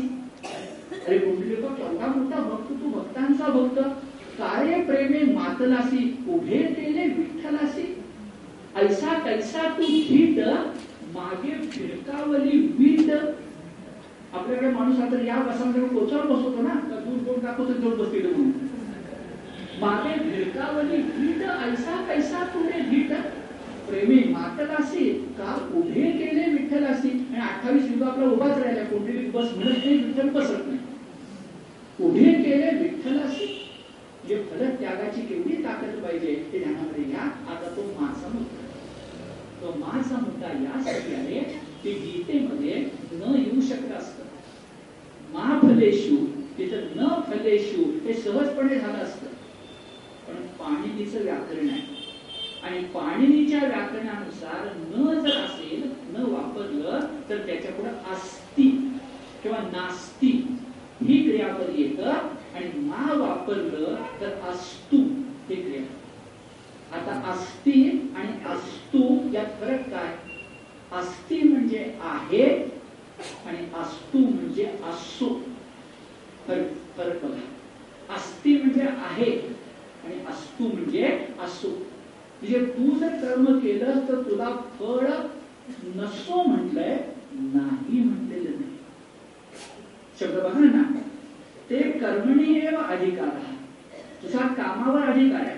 फलेशु कदाचन मा. फळावर तुझा अधिकार नाही मा म्हटलंय. त्वम कर्म फल हेतू मा भू. अरे कर्म करायचे ते फळाचा हेतू चिकटतोस त्या त्रिगुणामुळं. पुन्हा पुन्हा सांगतो अर्जुनाची प्रकृती क्षत्रियाची त्रिगुणांनी बनली होती. ते चिकटताच पण मा तेही नको. मी तुला आणखी पुन्हा म्हणते ते अकर्मणी संगा मा असतू. अस्तू आले स्पष्ट मागे अस्तू समजायचं.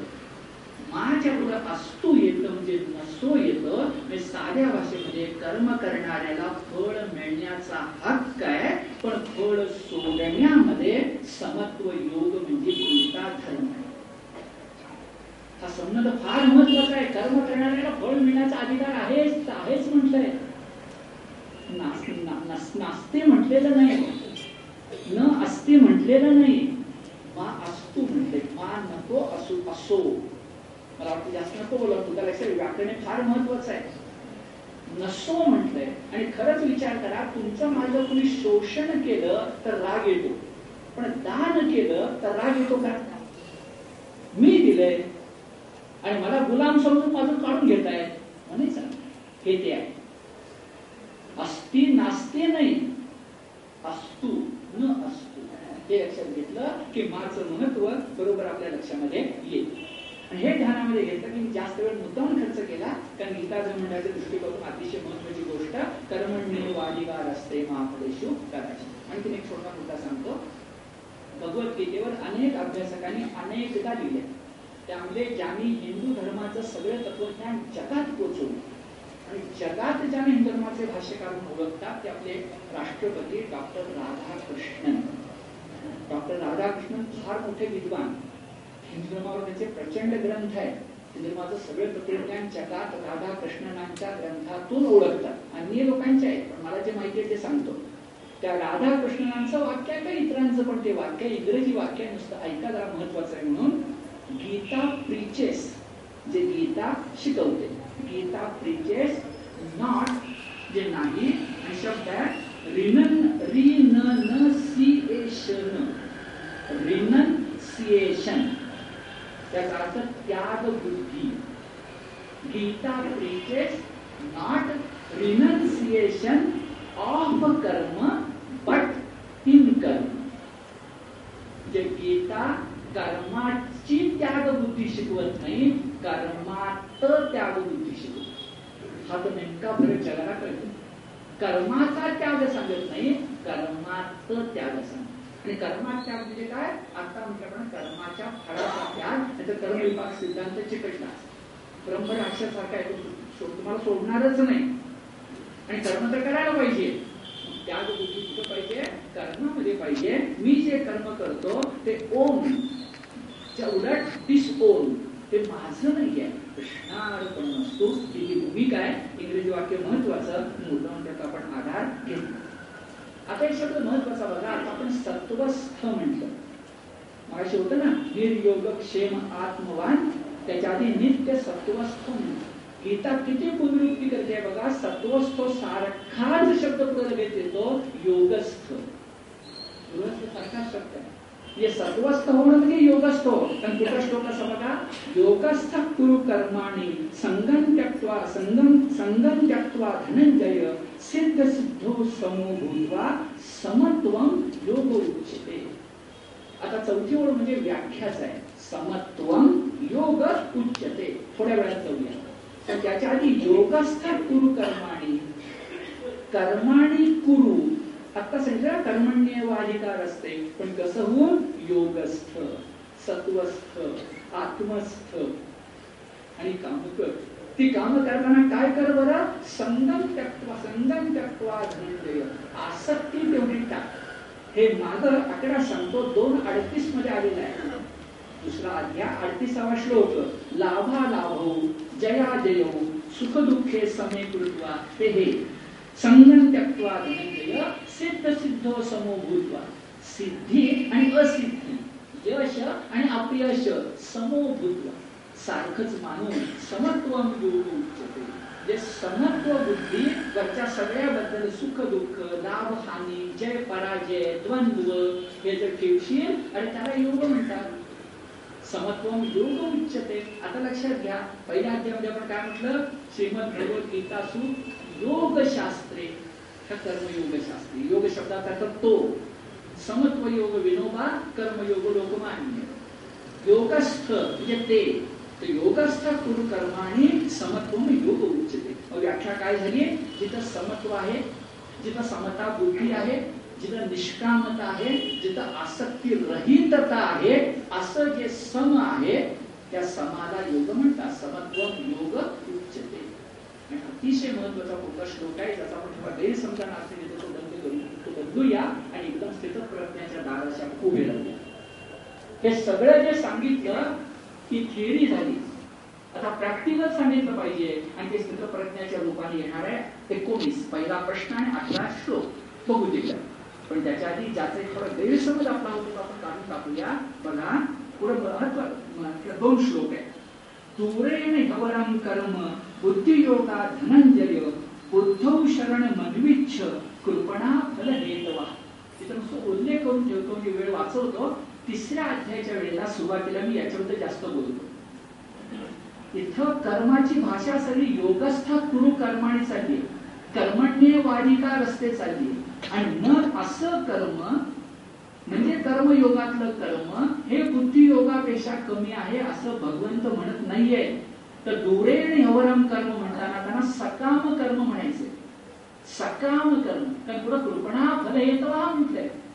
एकदा जर त्याग बुद्धी असेल तर कृपणा कसं होईल? पुढे आपण बघणार आहे ज्ञानी भक्त बघणार आहे जिज्ञासू अर्थ बघणार आहे तर उदारा मी म्हटले उदाराच्या उलट कृपण. तिथं कृपण म्हटलंय कृपणाचं कर्म म्हटलंय आणि कृपणाचं कर्म बघा कृपणाचं कर्म हे समत्व बुद्धीपेक्षा कमी आहेच की नाही? कर्मण्य वाधिकार असते म्हणजे कर्म नव्हे पण अर्जुनाचा गैरसमज झाला तिसऱ्या ज्याचा पहिला श्लोक आला एका संन्यास चांगला म्हणतोस एका कर्म चांगलं म्हणतोस काही नक्की मला सांग. तिथे मी जास्त बोलतो म्हणजे वेळ वाचते. पण मला जो गैरसमजाचा मुद्दा म्हणायचा तो बघा श्लोक अत्यंत महत्त्वाचा बुद्धियुक्तो जहातीव उभे सुकृत दुष्कृते तस्मात योगाय युज्यस्व योग कर्मसु कौशल्यम आता हा श्लोक नेहमीप्रमाणे मागच्या श्लोकांच्या आधाराने पुढच्या श्लोकाच्या आधाराने घेतला पाहिजे. मागचा आधार घ्यायचा आला तर योगस्थ कुरु कर्माने घेतलं पाहिजे. समत्व बुद्धी घेतली पाहिजे. समत्व योग औच्चते घेतलं पाहिजे. आणि हे जर घेतलं तर मग आपल्या लक्षात येईल योग कर्मसु कौशलम. याचा अर्थ काय? आपण सामान्यपणे योग कर्मसु कौशलम याचा अर्थ योग म्हणजे कर्मसु म्हणजे कामातील कौशल्य लय असं घेतो. कुशलता. गीता सांगतीये की योग कशाला म्हणतात? कामात कुशलता असली की त्याला योग म्हणतात. ते वाच्यार्थानं शब्दशामून घ्यायचं असेल आणि एखाद्या व्यवसाय व्यवसायिक कंपनीला ते बोलवाक्य म्हणून स्वीकारायचं असेल तर आमचा विरोध नाही. खरंय. योग कर्मसु कौशलम कौशल्य कशात? कामात. त्याला योग म्हणतात. त्याला आपण म्हणतो ना की त्याला व्यवसायीकरण जास्त आले पण बरं झाले अनेक प्रश्न सुटतात. माणसं वेळेवर तरी येतात वेळेवर काम करतात. हे ठीक आहे. कर्मसु कौशलम पण गीतेचा अर्थ हा नाही. कारण त्याचा कौशलम शब्दामध्ये कुशल शब्द आहे. आणि कुशल म्हणजे कुशलता या अर्थी गीताने गीता तत्वज्ञान सांगते तिथं कुशल शब्दाचा अर्थ कुशल मंगल आहे. हिंदीमध्ये पत्रात नेहमी लिहितात कुशल मंगल आहे. मराठीत नाही लिहित पण कुशल मंगल ही कुशलता आहे. म्हणजे बघा ज्याच्या कर्मसू म्हणजे कर्मामध्ये कुशलता म्हणजे मंगलता आहे त्याला योग म्हणतात. म्हणून योगस्थ कर्म आणि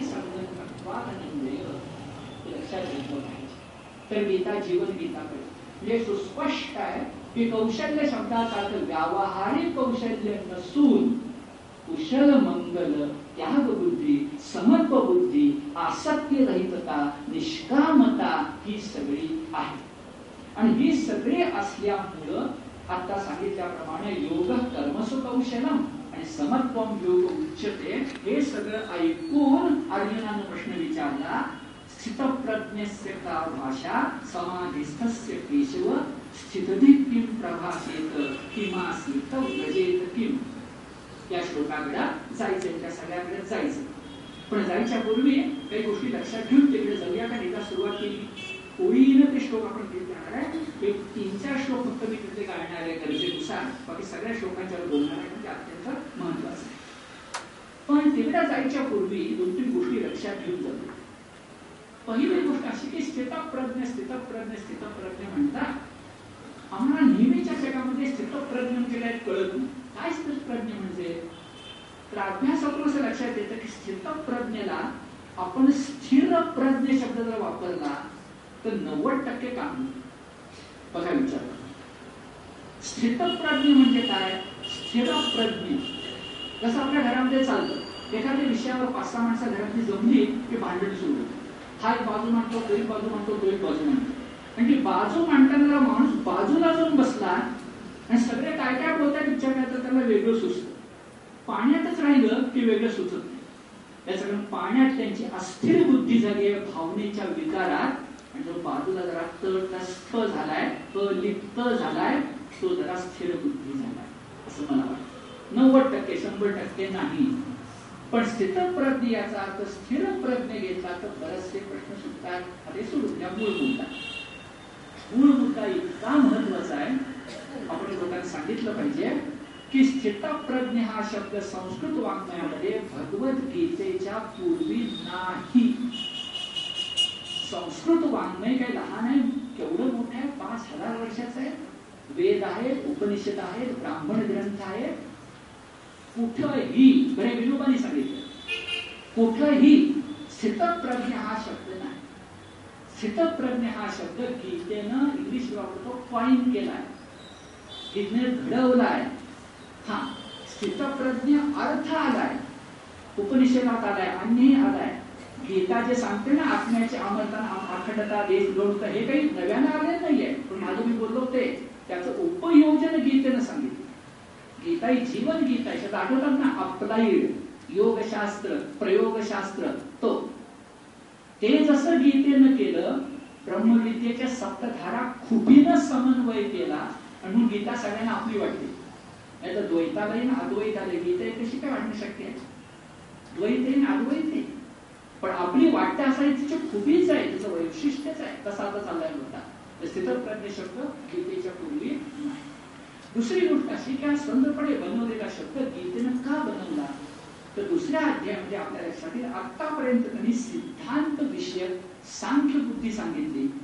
सांख्य आणि आचरण विषयक योग बुद्धी सांगितली. आणि करणारा कोण हे दाखवलं पाहिजे. शेवटी प्रचार हा आचारातून होतो विचारापेक्षा. माणूस करताना दिसलं की आपण जास्त चांगलं काम त्यासारखं स्पष्ट आहे. स्थित प्रज्ञ शब्द बघा हे गीतेची आदर्श मूर्ती आहे. तशी भगवंताची भगवंताचं आत्मचरित्र गीता जाणं आहे वाङ्मयी श्री मूर्ती प्रभूची हे जसं ज्ञानदेव म्हणतायत गीता म्हणजे भगवंतच तर स्थितप्रज्ञ म्हणजेच गीता. नाही गीता कळली स्थितप्रज्ञ वाच. म्हणून बघा विनोबानी गीतेवर जी सात पुस्तकं लिहिली. त्या स्थितप्रज्ञ दर्शन नावाचं त्याचं स्वतंत्र पुस्तक आहे. एकशे ऐंशी पानाचं पुस्तक आहे. अठरा आणि एक एकोणीस श्लोकावर आहे. प्रत्येक श्लोकावर एक प्रवचन आहे. आणि वाचण्यासारखं आहे. थोडं जड आहे. समजायला कठीण आहे. पण तो ते वाचायचं स्थितप्रज्ञ दर्शन घ्यावं लागलं विनोबाना गीता प्रवचनानंतर वेगवेगळ्या प्रवचनानंतर इथं स्थितप्रज्ञ महत्वाचं आहे आणखी एक सांगतो. गीतेमध्ये स्थितप्रज्ञ जे काही करतो ते सगळेच करतात. बारा अध्यायातला ज्ञानी भक्त घेतला काय वेगळं करतोय? मी आकडेच सांगतो. पाचव्या अध्यायामध्ये काहीतरी टिकून घ्या. पाचव्या अध्यायामध्ये जीवन मुक्त आहे. अध्याय पाचवा जीवन मुक्त आहे. चौदावा अध्याय घेतला तर त्यात गुणातीत आहे. बारावा अध्याय घेतला तर त्यात ज्ञानी भक्त आहे. अठरावा अध्याय घेतला तर त्यात ज्ञाननिष्ठ आहे. अठरावा अध्याय कलशाध्याय आहे. ज्ञाननिष्ठ आहे. म्हणजे चौदा झाली की यांची तुम्ही लक्षणं काढून बघा स्थितप्रज्ञाविषयी वेगळी नाहीये. मुख्यतः ज्ञानी भक्ताची तर नाहीच आहे. नाहीच आहे. मग कशाला प्रवृत्ती करायची? पण ते सगळं सांगताना भगवंत जर खरे खरं खुलले असतील आणि व्यासे कुठं जर अधिक त्याची समाधी लागली असेल तर स्थितप्रज्ञाच्या वेळा जेव्हा मी बोलेन तेव्हा लक्षात येईल. सुरुवातच किती सुंदर आहे. स्थितप्रज्ञेस का भाषा समाधिस्थ केशव. स्थितधी किम प्रभाषेत किमासीत व्रजेत किम किती वस्तुनिष्ठ प्रश्न विचारलेला ना वस्तुनिष्ठ. अरे स्थितप्रज्ञेच का भाषा? आता का स्त्रीलिंगी आहे? भाषा स्त्रीलिंगी आहे. त्याचा अर्थ व्याख्या भाषा म्हणजे मराठी संस्कृत भाषा नव्हे. भाषा शब्दाचा संस्कृत मधला अर्थ व्याख्या. का भाषा? स्त्रीप्रज्ञाची व्याख्या काय? ही व्याख्या विचारली. ठीक आहे व्याख्या कोणी विचारली पण पुढं काय विचारलंय स्थितधी हे स्थितप्रज्ञ सगळा शब्द. प्रभाषेत बोलतो तसा एकदा व्याख्या विचारली की कळेल की पण अर्जुना नुसती व्याख्या नकोय. नाही तर खूप जास्त पुस्तकाची व्याख्या पुस्तकात राहते. नुसती व्याख्या नकोय. प्रभाषेत बोलतो कसा? किंवा सीत असतो कसा? आणि व्रजेत किम व्रजेत फिरतो कसा? विचार करा. एक व्याख्या विचारली. बोलतो कसा विचारलं? नंतर असतो कसा विचारलं? पुन्हा फिरतो कसा विचारलं पाहिजे? फिरणे काय ते फिरणं म्हणजे ती त्याची चाल चलवणूक आहे. फिरणं म्हणजे तो माणूस वागतो कसा. असतो कसा वेगळं? बोलतो कसा वेगळं? पण वागतो कसा वेगळं? खूपदा आपल्याला दिसतं माणसं फक्त बोलू काका असतात. करायची वेळ आली की दहा पावलं मागे जातात. ते नाही प्रयत्नाला सांगणार ब्रजेत ब्रजेचा अर्थ फिरणं घेऊ नका. चाल चलवणूक त्याचा आचार धर्म कसा हे विचारलं. आणि इथं महत्वाची गोष्ट सांगतो स्थितप्रज्ञ सगळ्याचा पाया सगळ्याची पार्श्वभूमी सांगतो ती गोष्ट सांगणार आहे. ती म्हणजे अनेक आपल्याकडे असं घडतं स्थितप्रज्ञ म्हणजे ज्याची कथनी आणि करणी याच्यामध्ये एकरूपत्व असतं तोच ते कथन कथनी आणि करणी. हे दुसऱ्या भाषेत तुकोबा म्हणाले बोले तैसा चाले त्याची वंदावी कमी अभ्यासातून आपल्याला सांगतो तत्वज्ञ वेगळा आणि संत वेगळा. काय म्हणतोय बघा? तत्वज्ञ वेगळा आणि संत वेगळा. तुम्ही एक असू शकतात पण वेगळा या अर्थानं की जो तत्वज्ञान सांगतो तो तत्वज्ञ असतो आणि जो तत्वज्ञान जगतो तो संत असतो. फरक आहे. पण बोले तैसा चाले त्याची वंदावी पाहतो एक छोटीशी गोष्ट आहे महाभारतातलीच. आपले सगळे कौरव आणि पांडव हे शंभर आणि पाच लहान होते किंवा शिकत होते एकत्रच. द्रोणाचार्य त्यांना क्षात्रविद्या शिकवत आहेत उपाचार्य तर कुलगुरू होते आणि अनेक आचार्य भीष्माचार्याने नेमले होते आणि ते भिन्न भिन्न गोष्टी शिकवत असत असं म्हणतात की संस्कृत शिकवण्यासाठी महाभारत नंतर आहे ना आधी वेद उपनिषद रामायण महाभारत. तर महाभारताचा विचार करताना जे काही संस्कृतमध्ये महत्त्वाचे ज्ञान आहे तत्वज्ञान आहे वेदातली वाक्य आहेत उपनिषदातली वाक्य आहेत सूत्र आहेत महावाक्य आहेत हे सगळं संस्कृत हे संस्कृत धन विचार धन हे पांडव कौरवांना आलं पाहिजे. म्हणून मग जे त्यांचे कोणी आचार्य होते त्यांनी शिकवलं पहिल्यांदा एक दिवस सत्यम वद धर्मम चर स्वाध्यायात मा प्रमदा. तसं नव्हतं स्वाध्यायान मा मला आता सत्यम वद म्हणजे खरं बोल. धर्मम चर म्हणजे भलेपणानं वा. धर्म म्हणजे धारणा सुधारणा भलेपणानं वा. आणि स्वाध्यायात मा मला आता स्वाध्यायाचे अर्थ दोन आहे एक स्वाध्याय म्हणजे नेहमीच आपला अभ्यास. आणि स्वाध्याय शब्दाचा खरा अर्थ आत्म्याचा अभ्यास. म्हणून स्वाध्याय शब्द कारण स्व म्हणजे मी नाही. नुसता सेल्फ नाही आत्मा. न स्वाध्याय. पण ते आता नको जायला. सत्यम गद धर्मम जल स्वाध्यायात मा गुरुजींनी चांगल्या प्रकारे अर्थ समजावून सांगितला आणि एकशे पाच जण म्हणाले उद्या येताना अर्थ नीट लक्षात घेऊन काय म्हटले ते नीट समजून घेऊन हा धडा तयार करून यायचं. असं सांगितलं. एकशे पाच घरी गेले. सदन दिवस तयार करताय सत्यम व धर्म स्वाध्यायात मात्र दुसऱ्या दिवशी आले आणि गुरुजींनी विचारले एकशे पाच जणांना हा धडा कुणा कुणाचा तयार झाला? त्याला वाक्याकडे लक्ष द्या. धडा कुणा कुणाचा तयार झाला? एक एक जण या दरम्यान म्हणाला हा माझा तयार झाला. घ्या म्हणून. सत्यम वद धर्म पहिल्या दिवशी वीस पंचवीस तीस लोक म्हणाले. दुसऱ्या दिवशी आणखी वीस पंचवीस तीस. तिसऱ्या दिवशी आणखी तिथे सगळे संपले. अगदी दुर्योधन दुःशासन सुद्धा सत्यम वद धर्मचर म्हणाले. एक मात्र उरला त्याचा नाव युधिष्ठिर किंवा धर्मराज तो मात्र तिसऱ्या दिवशी सुद्धा म्हणायला लागला माझा धडा काही तयार झाला नाही. म्हणजे गुरुजींनी कपड्याला हातच लावला म्हणाले तुझा धडा तयार झाला नाही. बस उद्या करू. उद्या उजाडला उद्या सुद्धा मुलांनी चेहऱ्याने दृष्टी हसत आज काही धडा तयार मी जरा चिडायला लागले बरं राहू दे आणखी एक दिवस नाही चौथा दिवस पाचवा दिवस तयारच होत नाहीये. मग गुरुजी म्हणाले आता मात्र शेवटची ना उद्या तयारच व्हायला पाहिजे. धर्मराज म्हणाला प्रयत्न करतो. आणि सहाव्या का सातव्या दिवशी तो धर्मराज आला तो फुललेल्या फुलासारखा चेहरा घेऊन आला. उसळता कारंज्यासारखा आणि म्हणाले गुरुजी घ्या म्हणून. सत्यम वद धर्मम चर स्वाध्यायात महाप्रसाद सगळ्यांना ऐकलं गुरुजींनी पण ऐकलं गुरुजी म्हणाले छान म्हणतेस हळूच त्याला म्हणाले मी एवढं म्हणायला सहा दिवस त्याच्यात लागले. सत्यम वद स्वाध्याय महाप्रमदा म्हणाले एवढा वेळ लागतो. युधिष्ठिर म्हणाला गुरुजी तुम्ही म्हणाला तयार करून या. त्याचा अर्थ नीट लक्षात घ्या. सुरुवात सत्यम वद खरं बोल. आणि आम्ही परत गेलो की सत्यम वद तोंडानं म्हणत होतो. आणि खेळताना गप्पा गोष्टी करताना अनवधानानं चेष्टा मस्करीत खोटं बोलत होतो. मग खोटं बोलायचं म्हणायचं सत्यम वद धर्मंचर हे काही मला पटलं नाही. मग धडा तयार झाला नाही. पण का तुम्ही फारच रागावला. म्हणताना त्याच्या सहाव्या दिवशी मी एक सबन दिवस खेळताना वागताना फिरताना बोलताना आता महाभारत शब्द बघा. मी मनानं वाणीनं कृतीनं मिथ्याचरण केलं नाही. आता माझा धडा तयार झाला. घ्या म्हणून सत्यम गद धर्म चर गुरुजी थक्क झाले. आणि गुरुजी त्याला म्हणाले बाबा आणि धड्याचा असा अर्थ कोण लावत असेल आणि करत असेल तर मलाही माहिती नाही. मी धडा तयार शब्द गीते महाभारतात मी धडाधड करायचा अर्थ शब्दार्थ सांगत होतो भावार्थ सांगत होतो. पटवून देत होतो तर्कबुद्धीनं सांगत होतो पण धडा तयार करायचा म्हणजे पुन्हा शब्द ऐका. जे मुखाने बोलायचे ते हृदयात भिनले पाहिजे हातातून उतरले पाहिजे हे मलाही माहिती नव्हते. ते गुरुचे शब्द गुरुजी पुढे म्हणाले धर्मराजा अरे तुझ्यासारखी तर माणसं जन्मास आली. खरा अर्थ जर त्यांना कळला. तर पृथ्वीवर स्वर्ग अवतरायला अवकाश लागणार नाही. स्थितप्रज्ञ असा असावा लागतो. स्थितप्रज्ञस्य का भाषा समाधीस्त केशव. स्थितजी किम प्रभाषेत सीत नाही थांबत व्रजेत किम. तो वागतो कसा ते आपल्याला बघायचंय. शनिवारी आपण ते बघू.